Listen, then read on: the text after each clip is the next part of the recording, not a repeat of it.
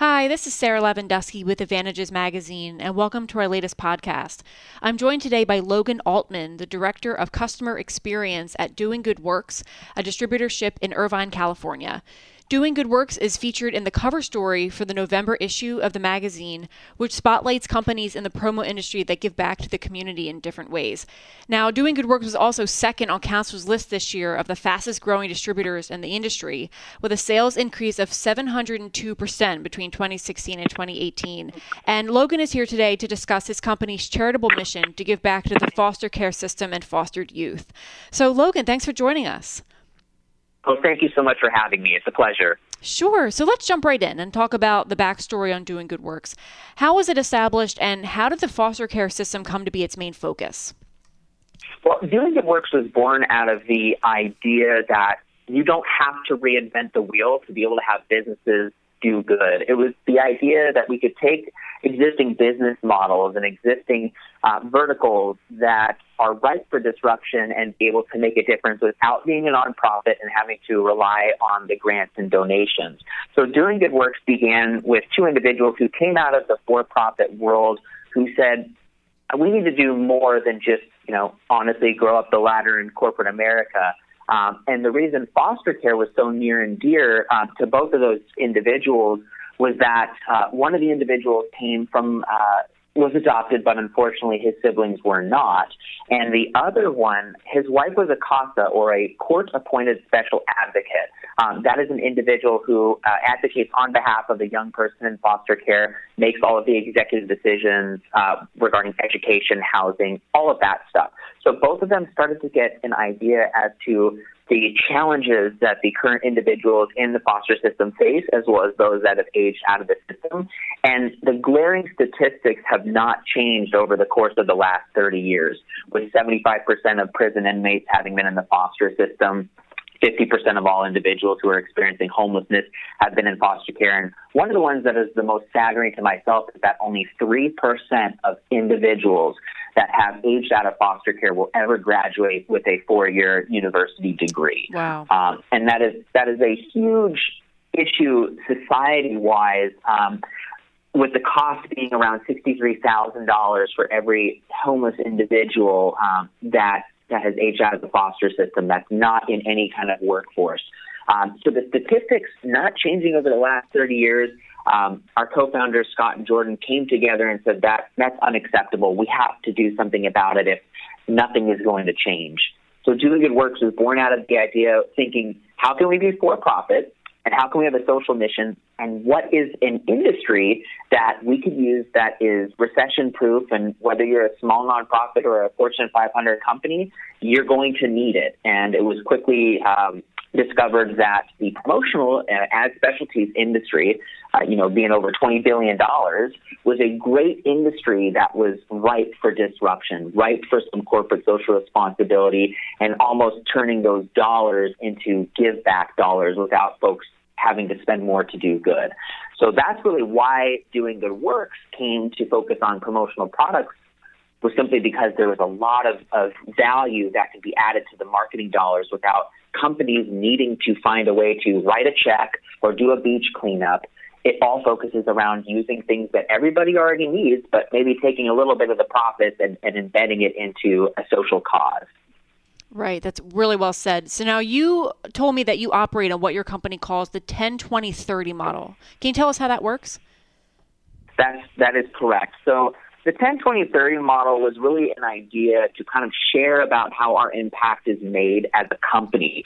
So to start off, the 10% of our corporate profits are donated to those that are serving in the critical needs of young adults in, say, their pursuit of higher education, job development, independent living, and workforce training. So diving into that, um, we work a lot with colleges and universities, and each quarter, Doing Good Works reviews profitability within our uh, our collegiate system and determines how much we're able to to throw back to the college's uh, foster care programs.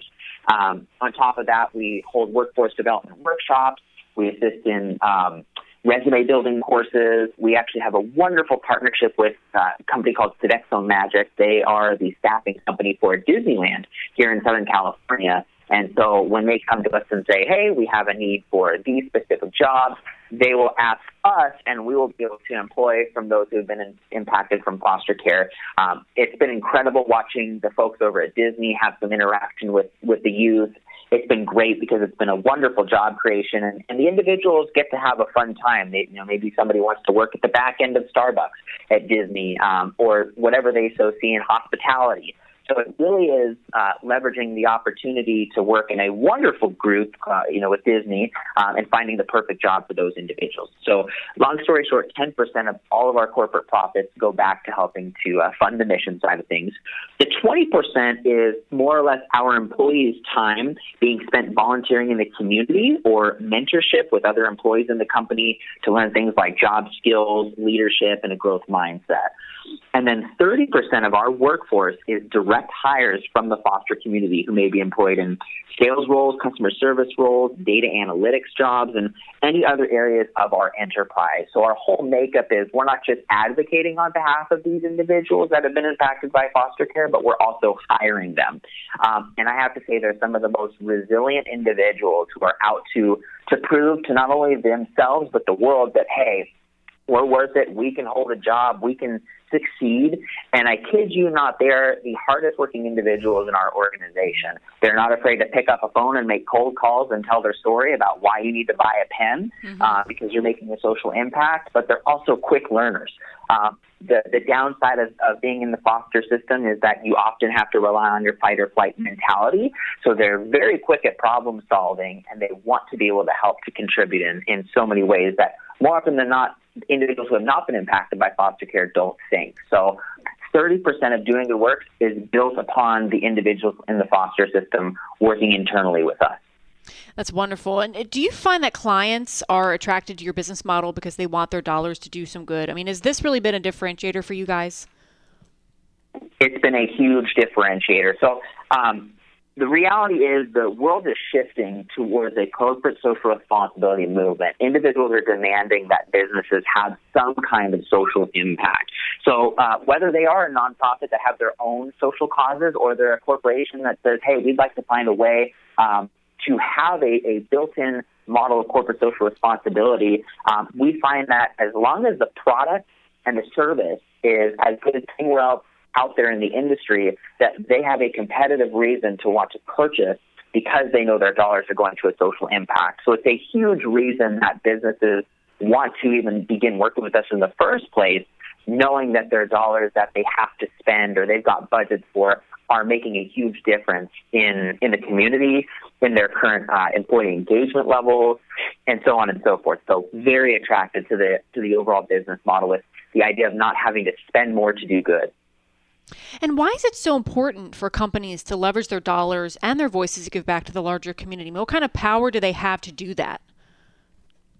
So it's super, super important because they're the players in this world. I mean, one of the crazy statistics is that 90% of millennials will not engage with a company, regardless of what they do, unless they have a social mission. So knowing that the, the millennials and the Gen Zs are starting to drive and dictate the future economy, what they're demanding is what companies have to start incorporating into their into their business model and, to, and into their mission. So they're going to have to learn, and, and I think they're doing a great job, but um, really building it into the, the, the core of the company that give back is part of a day to day operation, that it's not a one time thing. It's not, like I said, it's not a beach cleanup that happens once a year or a sure. check that's written to a nonprofit one time. It's how are, how are the employees feeling that daily we are making a social impact? How are our shareholders feeling that daily we're making a social impact. So it's almost you have to get on the train or you're going to be be forgotten as the wave of corporate social responsibility dictated by the millennial and Gen Z generation drive forward. So that's why it's super crucial that it becomes a huge proponent for those companies and they're voicing it to their shareholders because it really builds off the engagement. It gets everybody excited. Um, I I know from my own experience working with organizations um, that have said, "Whoa, my my mugs or my T-shirts are making a huge social impact. I have to share this with everybody. We're going to blast it on social media. We're going to blast it out to all of our staff. We're going to put something in their cubicles talking about the give back that's going on, and it gets everybody excited while helping to satisfy the consumers' buying habits in the future with how how the millennials and Gen Zs are, are choosing to purchase and use their dollars. Wonderful. Well, thanks, Logan. And be sure to check out the November cover story of Advantages in print and online at asicentral.com. Thanks for listening.